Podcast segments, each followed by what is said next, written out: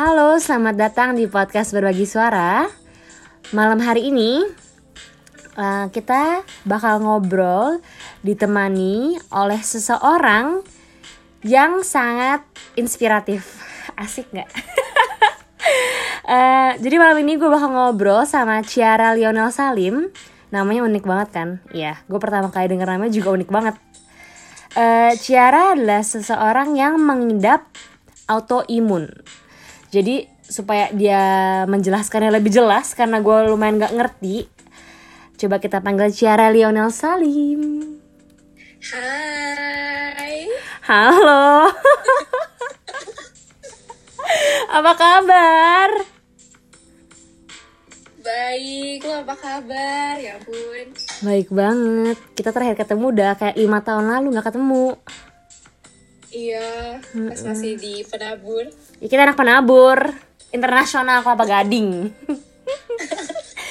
Jadi Ciara ini dulu tuh adik kelas gue di penabur. Kita beda berapa tahun sih, Ci? Kita beda satu Setahun ya? kan? Ya, I think so. Hmm, oke. Jadi tuh gue sama Ciara kenal dulu dari organisasi sekolah, kadang ada panitia-panitia apa, terus sama-sama kerja bareng gitu. Jadi gue kenal sama Ciara dengan dia ada mengidap autoimun, yaitu psoriasis, ya kan Ci? Iya, betul banget. Nah, psoriasis itu kalau misalkan gak ada Ciara di hidup gue, gue bakal sampai sekarang mungkin gak bakal tahu tuh apa sih yang namanya psoriasis itu. Coba Ci, siapa tahu mau dijelasin, silahkan. Oke, jadi psoriasis itu adalah eh, sebuah penyakit autoimun. Nah, Mm-mm. psoriasis itu kalau misalnya autoimun itu kan memang badannya itu imun sistemnya overreaktif dan itu bisa macam-macam nih bisa mengattack organ-organ apa aja bisa macam-macam bisa juga salah satu organ doang kebetulan kalau di psoriasis ini dia itu nyerangnya ke organ kulit Mhm. jadi kalau misalnya lu nih Grace sebagai orang berkulit normal Mm-mm. lu tuh ganti setiap 28 hari Oke. Sedangkan kalau gue nih seorang punya psoriasis itu ganti kulit setiap se- eh, apa 28 jam. Oh. Jadi emang cepet banget apalagi kalau emang lagi kambuh dan inflamasi kalau misalnya kita tuh bilangnya lagi flare up gitu. Mhm, mhm. Tuh tuh jadi eh, emang bakal ada ruam-ruam merah dan di atasnya itu banyak kulit matinya bertumpuk gitu. Jadi kayak bersisik gitu sih bahasanya. Kayak kelopek-kelopek gitu ya? Iya, karena terlalu cepet tuh penumbuhan si sel-sel kulitnya gitu. Ah, itu beda kayak sama lupus tuh beda lagi dong, kayak beda tipe gitu. Beda, karena kalau lupus itu autoimun yang menyerang eh, organ apa pun. Jadi tergantung tuh, kalau Oke. misalnya lupus berasa menyerang eh, ginjal, dia bisa menyerang ginjal. Kalau lagi mau menyerang kulit, dia bisa menyerang kulit, kayak gitu. Oh, tapi kalau misalkan psoriasis itu bener-bener cuma di kulit doang. Bener-bener cuma di kulit, sama kalau emang ada yang kena, ada tipenya lagi satu namanya psoriatic arthritis. Jadi dia kena kulit dan kena di sendi-sendi orangnya. Tapi kalau lu sendiri cuma psoriasis doang. Kalau gue dari kecil itu psoriasis doang, tapi eh, empat tahun belakangan ini gue mulai kena si psoriatic arthritis. Emang lu kena psoriasis ini dari kayak dari lahir tiba-tiba udah kena psoriasis atau gimana sih? Jadi gue tuh kena psoriasis itu pas gue kelas 3 SD. Bahkan awalnya itu cuman luka jatuh biasa. Mhm. Terus tapi ternyata gue udah carrier nih gara-gara emang psoriasis itu autoimun itu kan sifatnya genetik. Mm-mm. Jadi emang di keluarga gue kebetulan dari dua sisi bokap sama nyokap dua-duanya punya keturunan autoimun. Oh, oke oke. Ya, kenceng dong itu gennya. Iya iya jadi gabung gitu ya. Bergabung jadi Iya. psoriasis. Bener banget. Nah, jadinya pas gue kelas 3 itu jatuh segala macam, luka, lukanya tuh nggak sembuh-sembuh. Hmm. Sampai gue dibawa ke dokter kulit, tiap minggu tuh obat gue diganti. Katanya ini jamur lah, ini infeksi lah, apa pun itulah pokoknya. Heeh, terus. Tapi nggak pernah sembuh, malah jadi kecat pen- apa menjadi pencetus si psoriasisnya untuk keluar, malah kepicu. Oh, sebenarnya kalau nggak salah-salah obat tuh belum tentu keluar dong sebenarnya. Belum tentu keluar tapi mungkin keluarnya pas gue udah lebih gede ada pencetus lain atau apa kayak gitu sih. Oh, tapi kan eh, Ciara ini kan punya kakak sama adik kan? Tapi mereka berdua itu ada kena sakit kulit atau apa nggak? Kayak yang kayak mirip-mirip gitu? Kebetulan nggak ada. Jadi mungkin jadi eh, gennya mereka dapatnya gen yang bagus gitu ya. Hmm. Tapi kayak pas di sekolah pun gue ngeliat Ciara kayak kadang bisa mukanya biasa aja, kayak masih biasa aja gitu kayak orang normal aja. Kadang emang ada merah-merah gitu loh. Dan pas pertama kali kenal kayak nggak enak gak sih kayak nggak sopan nanya gitu loh. itu kenapa kan nggak mungkin kayak eh itu kenapa nggak mungkin dong. Iya. Ya gue nanya lah sama siapa gue lupa dulu sama kakak kelas gue gue lupa siapa oh itu psoriasis sakit kulit tipenya apa ada sakit kulit gitu dia bilang kayak oh gue nggak pernah tahu yang gue inget dia ngomong gini Ciara nggak boleh stres katanya. Nggak boleh banyak pikiran. Kalau banyak pikiran itu memacu psoriasis bakal kambuh. Bener nggak sih? Bener banget. Jadi Hmm. kalau misalnya lagi stres itu badan kita tuh emang lagi fight or flight mode gitu kan. Ah, ketika situasi-situasi kayak gini tuh badan kita bisa dibilang lagi kenceng-kencengnya untuk kayak eh, bekerja in a way yang bisa memicu inflamasi untuk keluar. Which is kan kalau stres itu emang inflamasi gitu kan. Jadi emang kalau lagi stres itu kita gampang banget untuk kambuh kayak gitu, lagi flare up lagi atau kebanyakan pikiran. Itu emang apa ya? Ya biasalah kalau misalnya orang-orang stres juga stres berkepanjangan bisa menjadi penyakit gitu kan. Iya bener sih, heeh. nggak cuman psoriasis doang, semua orang bisa kena gitu, apa bisa kena penyakit pikiran kalau banyak pikiran, ya kan? Iya, jadi kayak manifestasi ke tempat lain lah ya kayak gitu. Mhm, Kalau di kita tuh eh, jadinya ke kulit lah kayak gitu. Which is sebenarnya ya, Grace, kalau lu pikir-pikir, badan kita tuh jadi alarm. Aha, aha. Kayak eh cukup gitu. Iya, jadi kayak oh tahu nih kalau misalnya Badannya udah kayak oh gue udah dulu nih kata apa. Bener banget. Terus kayak lu kan gini loh. Kita kan gini lah kita bertumbuh gitu kan, punya teman-teman segala macam. Itu ada nggak lu ngerasa kayak jadi insecure gitu loh kayak eh kok teman-teman gue mulus ya kulitnya kok gue jadi berbeda sendiri gitu. Lu pernah ada di fase-fase itu nggak sih? Pernah dan kadang-kadang masih. Oke. apalagi ini banget kan kita kita eh, dari remaja udah grow up dari sosial media Mhm. terus habis itu ngeliat eh, semua apa sih standar yang dibilang cantik gitu loh sama Iya. orang kulit mulus terus habis itu muka juga mulus segala macem gak ada pori-pori putih segala macamnya lalala kayak gitu lah Iya. jadi sebagai orang yang dari bahkan gue nggak pernah merasakan remaja dengan kulit mulus gitu loh Mhm. setiap kali gue harus berusaha untuk menutupin kayak kalau di sekolah kalau misalnya itu gue selalu pakai jaket panjang Iya, kardigan ya. Iya kalau sakit tuh selalu gue tarik tarik lah biar nutupin. Karena kan pakai rok kayak gitu. Which is apalagi dulu pas remaja ingat gak sih baik banget kan Sweet Seventeen? Ah, kayak diundang Itu kan- ke mana-mana. Ajang cantik-cantikan Iya, gak sih? Iya makanya. Apalagi terus habis itu kan jadi mikir kayak aduh gue bisa pakai baju apa? Pakai dress juga nggak bisa pakai stocking nggak ketutupan. Terus terus. Itu pusing pusing banget sih. Itu yang kayak bener-bener kayak apa ya self esteem esteemnya tuh langsung kayak jeblak turun kayak gitu. Karena yang lainnya bisa pakai dress yang lain bisa pakai misalnya sleeveless atau Iya, apa.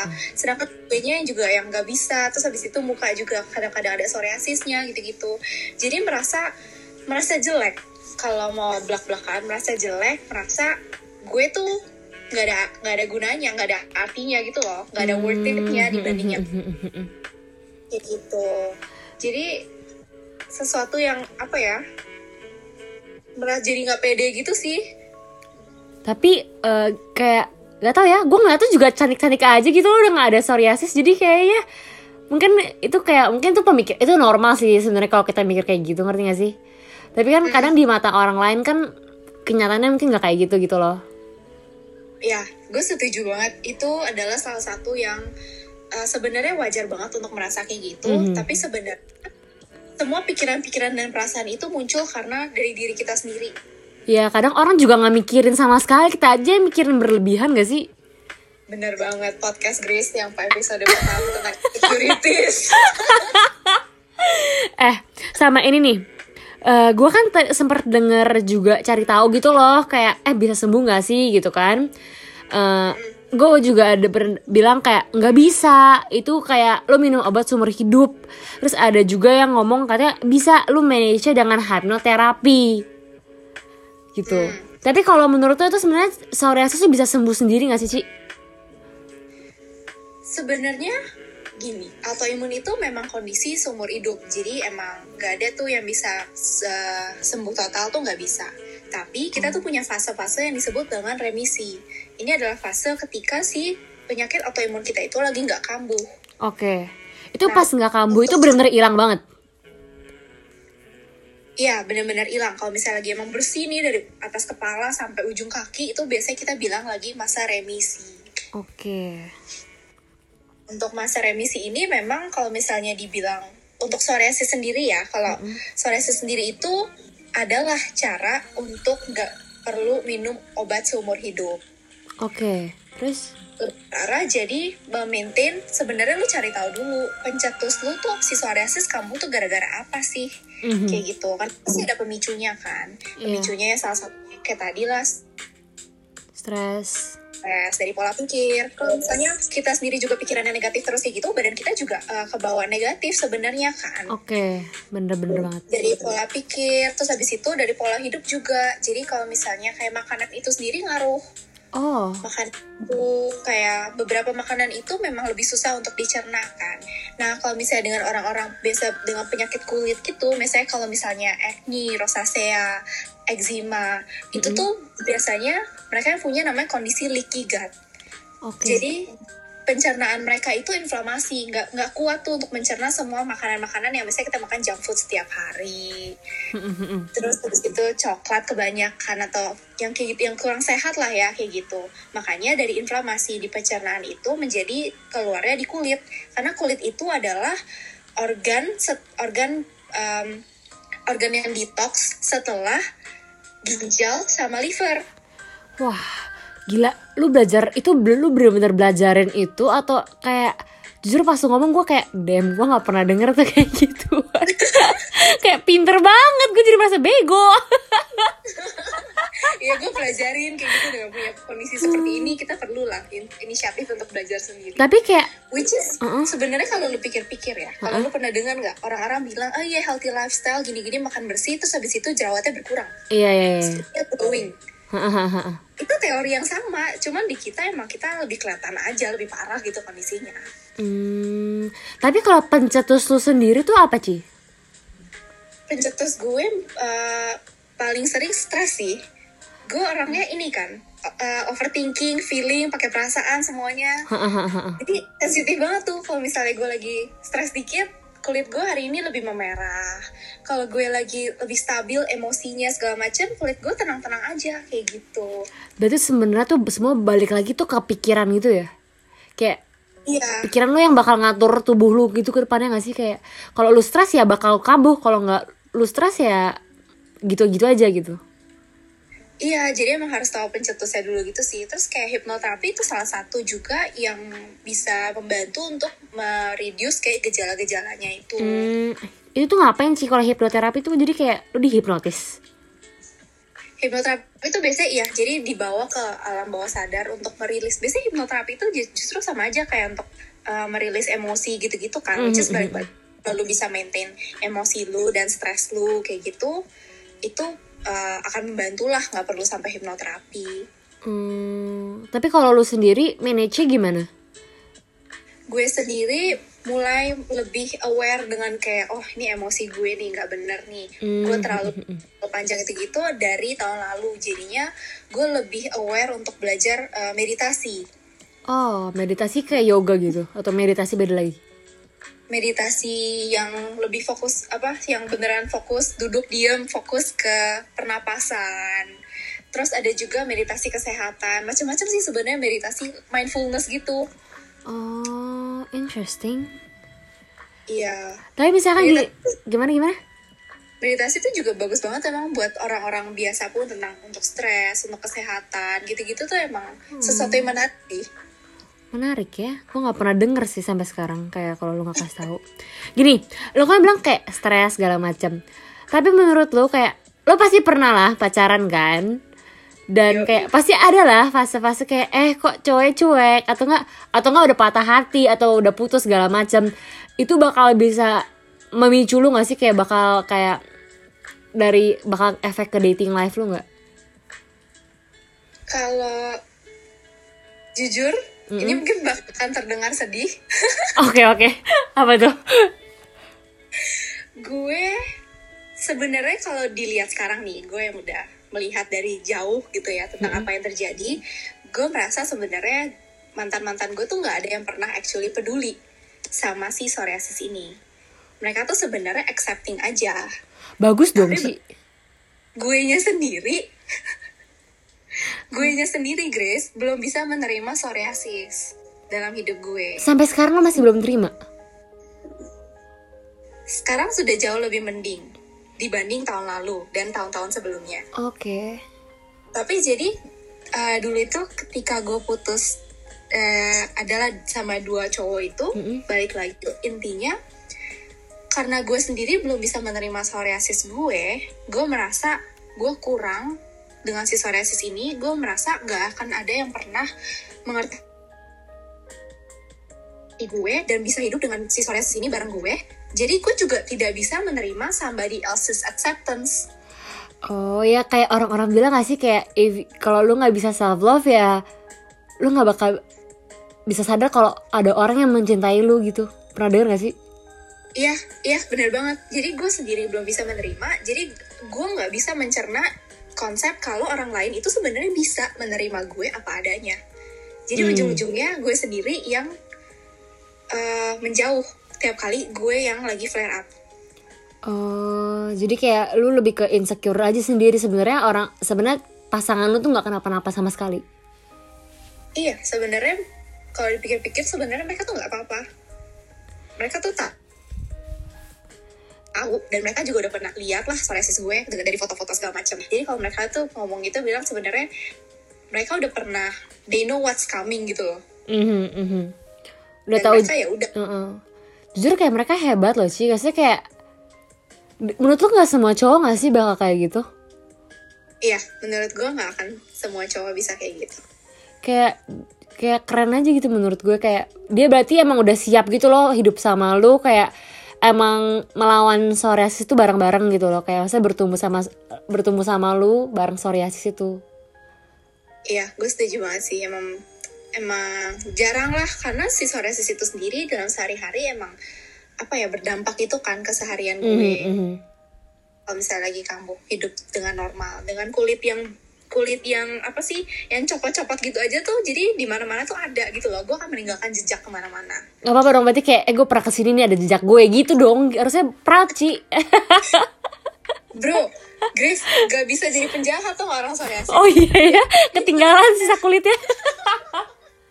Tapi jujur gue ngeliat lu di Instagram sekarang pun kayak apa ya kayak lu sekarang bener-bener jadi kayak menginspirasi orang-orang yang psoriasis-psoriasis lain gak sih kayak saling menguatkan, saling membantu gitu ya? Iya, itu kata kunci sih, saling menguatkan dan saling membantu. Dan ternyata uh, setelah gue ngeliat Instagram lu pun jadi kayak ternyata banyak juga loh orang yang kena psoriasis. Kayak influencer kita ada Olivia oh ya apa sih Olivia Laswardi itu kena ya kan? Iya. Abigail, Abigail Cantika. Uh -uh kayak ternyata banyak gitu loh yang kena. Cuman beda-beda aja kali ya. Apa kayak rasionya di setiap orang ya kali ya? Iya bener. Sama ya itu. Karena orang-orang nggak ngomongin. Mm -hmm, makanya jadi gimana sebenarnya banyak.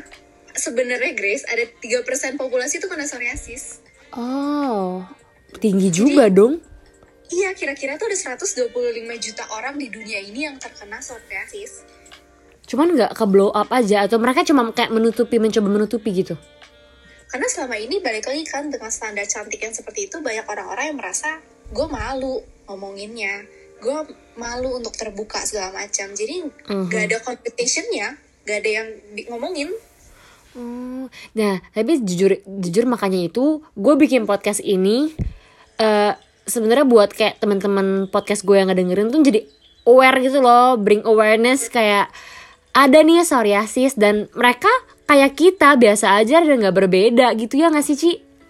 bener banget. Gue terima kasih nih. Terima kasih ya. Iya kayak maksudnya sebenarnya kayak gue cuma pengen tak kayak gini loh kayak gue aja awalnya nggak tahu kalau gue eh, lo nggak ada di hidup gue gitu. Mungkin teman-teman gue yang lain yang ngedengerin pun kayak nggak tahu gitu suara rasis itu apa jadi kayak Iya. jadi se- mungkin setelah mendengar ini mereka juga jadi ngerasa kayak mendapatkan ilmu informasi dan kayak apa ya jadi kayak tahu gitu loh knowledge-nya itu kayak oh ini ada psoriasis. Dan misalkan kalau ke depannya ketemu orang psoriasis mereka jadi lebih tahu bagaimana kayak menghadapi orang yang mempunyai autoimun gitu. Ya gak sih? Setuju setuju. Dan kayak gini nih eh, misalkan nih ker- sekarang lo kerja di mana sih gue kerja di Tokopedia. Nah, Tokopedia asik. Di sponsor siapa tuh? Tokopedia mah sponsor podcast berbagi suara. Coba ya nanti gue kontakin Eh, jadi gini kan lo masuk kerja nih. Itu kan Tokopedia lumayan kan? Maksudnya kayak udah eh, startup yang udah lumayan semua orang mau coba masuk kerja di sana. Pasti coba apply kerja di sana gak sih? Sekarang sekarang ini gitu kan? Which is yang masuk ke sana pun nggak gampang gitu lo sempet kayak ada goyah nggak? Kayak eh gue keterima nggak ya? Eh kalau misalkan mereka tahu kondisi lu sekarang kayak gini ada psoriasis mereka bakal gimana ya? Atau kayak eh, eh tugasnya jangan berat-berat ke Ciara kasihan nanti dia nggak kuat atau nanti dia takut kambuh lagi. Pernah kayak ada social apa ya kayak perbedaan gitu nggak sih? Kayak ya gitulah. Jadi awal-awalnya itu gue takut gara-gara gue mendengar cerita dari teman-teman psoriasis yang gue kenal di Indonesia bagaimana mereka pernah mengalami diskriminasi di kantor oke yang mereka kerja. Adalah yang bilang kayak ya itu jijik lah lu gara-gara nggak bersih kan orangnya makanya lu kena psoriasis. jahat Gitu-gitu. banget Ih, Masih banyak Grace masalahnya di Indo kayak gitu. Makanya orang Indo tuh sering juga ngomong kayak yang pun kak aku pikir aku sendirian. hmm, Karena mereka itu untuk ngomong. hmm, terus terus gitu. Terus jadi pas awalnya gue juga takut nih kalau misalnya eh, gue nanti dapat kerja di tempat yang kayak gitu juga kan. Jadi dari awalnya gue setiap kali interview gue tuh selalu akan membuat kesempatan untuk bilang kalau misalnya mereka suka tanya nih eh, jadi di kamu di kantor ini seperti apa? gitu. Gue selalu bilang eh, ekspektasi gue nggak jauh-jauh sih. Eh, nggak nggak susah-susah amat. Jadi gue punya kondisi autoimun eh, itu akan mengefek apa penampilan gue. Dan bahkan kadang-kadang kalau gue lagi kambuh mungkin gue eh, apa efektivitas kerjanya akan berkurang.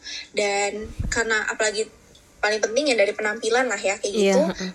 orang di sekitar gue di kantor ini nggak bisa menerima dan akan mengucilkan gue lebih baik gue nggak kerja di sini. Jadi menurut kalian orang-orang di sini bakal bisa menerima gue atau enggak wow keren juga loh terus? Jadi gue lebih memikirnya kayak mendingan gue prevent daripada nanti baru gue udah masuk gue udah mulai kerja terus tiba-tiba semuanya julid. Ah benar benar benar. Ya kan? Jadi sed- ya sedia payung sebelum hujan gitu. Jadi gue ngomong kayak gitu. Gue jelasin. Terus mostly actually positive response sih. Gue waktu itu interview kayak ke tiga empat company gitu. Gue bilang belak belakan mereka yang eh, either mereka yang nanya oh itu apa emangnya? Kayak gitu. Habis itu gue gladly jelasin ke mereka.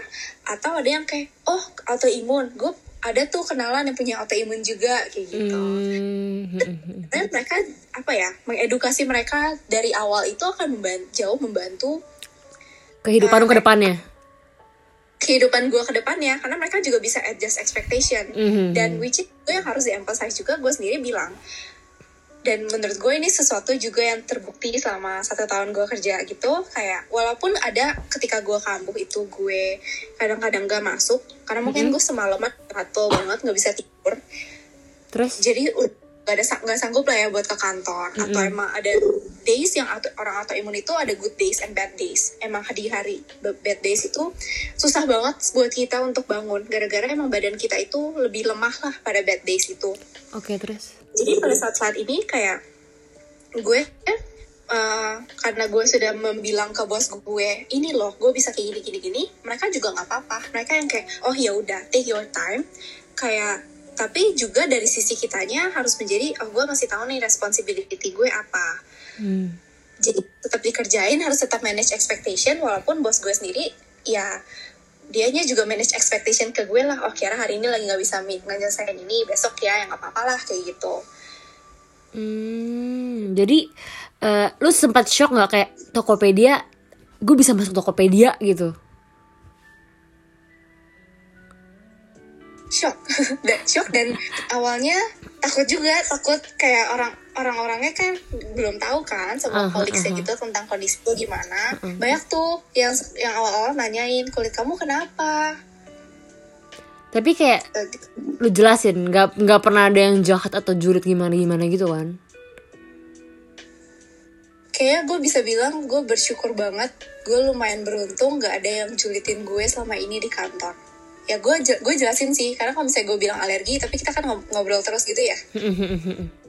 Jadi kayak aneh gitu loh ya kayak kok alergi nggak selesai? Selesai. iya nanti kayak lu tahu lu alergi makan udang kok lu makan udang terus? Gitu kan. Tapi sebenarnya diri lu sendiri tuh ada alergi nggak? di keluarga gue alergi juga tinggi sebenarnya. Alergi Oh. debu alergi mak gue ada asma. Oh, dan kayaknya jujur kayak gue juga ngerasa tuh kayak gue ada eczema deh. eczema ya mungkin Eczema ya, atau- tuh soalnya- dia Uh-uh. lebih eh, rentan ke eczema Soalnya tangan gue tuh kayak ngelupas-ngelupas gitu loh kulitnya kayak berlapis-lapis. Hmm, mak gue juga baru recently kena eczema di kulit di tangannya dia juga itu Ya, gara-gara alergi. Makanya emang gue emang ada keturunan itu loh, emang asma kulit. Dan dulu ya sebenarnya gue juga pernah ada kena virus autoimun loh. Pas SD. Oh ya? Heeh, autoimun namanya. Gue lupa apa singkatannya tuh HSP. Gue lupa apa. Jadi tuh gue harus minum obat yang bikin muka gue jadi kayak full moon gitu loh. Dan kalau gue minum Steroid. apa? Obatnya steroid pasti. Iya deh, soalnya kalau gue minum obatnya, muka gue jadi full moon dan kena ke ginjal. Hmm. Dan badan gue tuh gatel-gatel semua sih kayak kayak sorry kayak lupus tapi ini virus. Nih gue lagi google. Henoch Scoline purpura. Iya iya itu itu itu itu itu itu, itu gue kena itu. Susah ya bu namanya. Iya makanya itu gue pernah kena itu. Jadi eh bener-bener dulu tuh muka gue sampai gede banget sih, bener kayak bulan purnama, bulan. Padahal itu badannya kecil gitu loh. Nah eh, kalau konsekuensinya minum obat itu eh, ginjal gue bakal kena. Jadi caranya tuh dosisnya diturunin, turunin, turunin, turunin gitu loh. Jadi nanti kayak pas virus udah hilang ya makin lama dosisnya dikurang-kurangin. Jadi muka gue juga mengecil, mengecil, mengecil gitu. Ya, steroid itu adalah kunci obat untuk kayak penyakit-penyakit kulit. Itu tuh pasti eh, penanganan pertamanya dikasih steroid. Dan tapi sayangnya itu steroid itu kan emang banyak efek sampingnya ya, apalagi kalau di atau disuntik. Tapi di Indonesia itu dokter sering banget nggak ngejelasin, Iya, cuman ngasih doang. Oh, kalau misalnya kayak salep nih, ya, ya emang. Jadi dokter itu bilang kamu pakai ini dua minggu ya, nanti balik lagi gitu.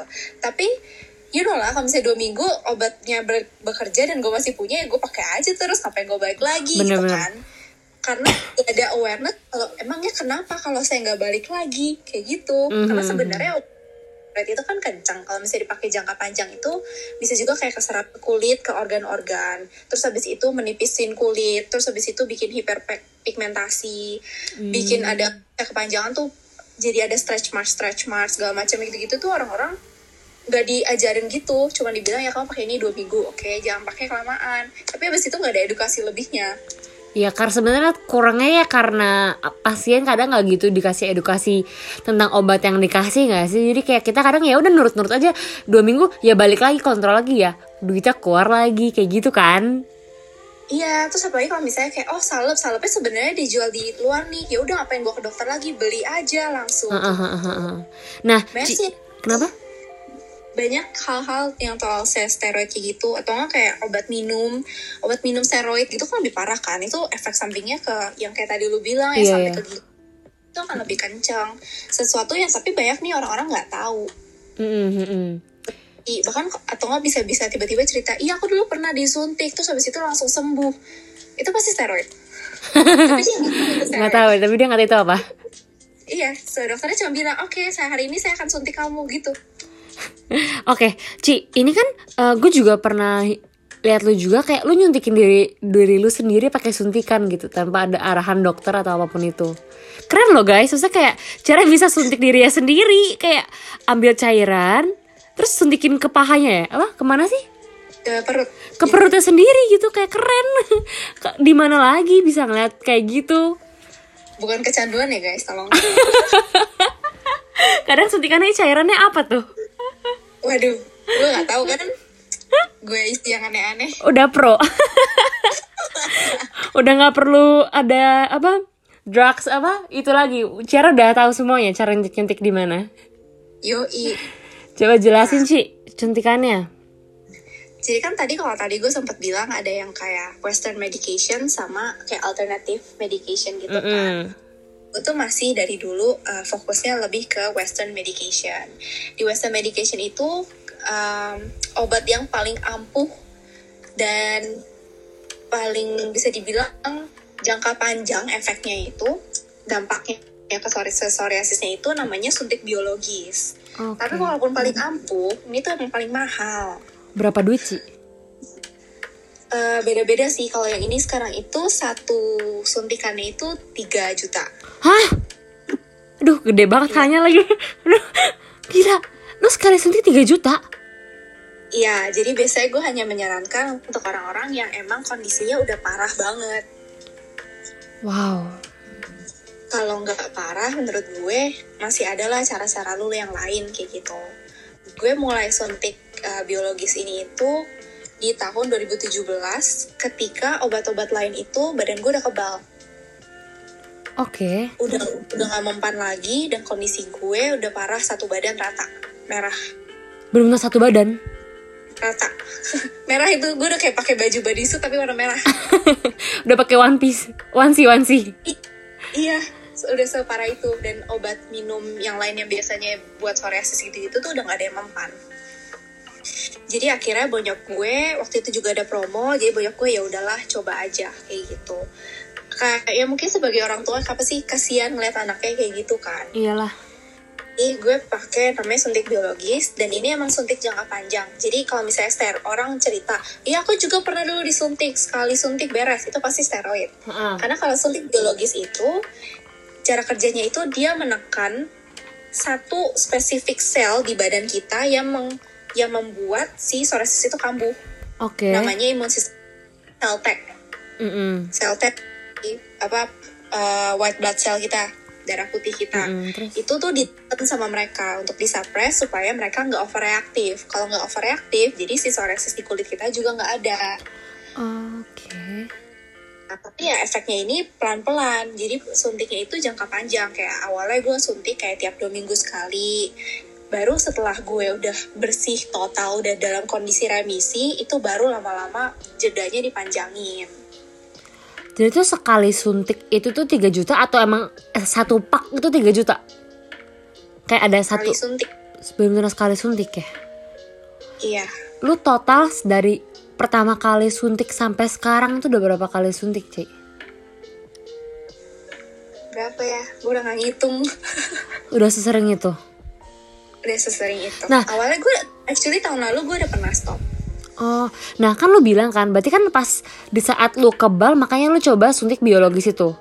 Dan ke depan ke depannya kayak itu tuh ke depan-depan lu selalu suntik-suntik terus atau lu coba minum obat kayak siapa tahu badan lu masih bisa terima obat-obat yang selain suntik biologis itu.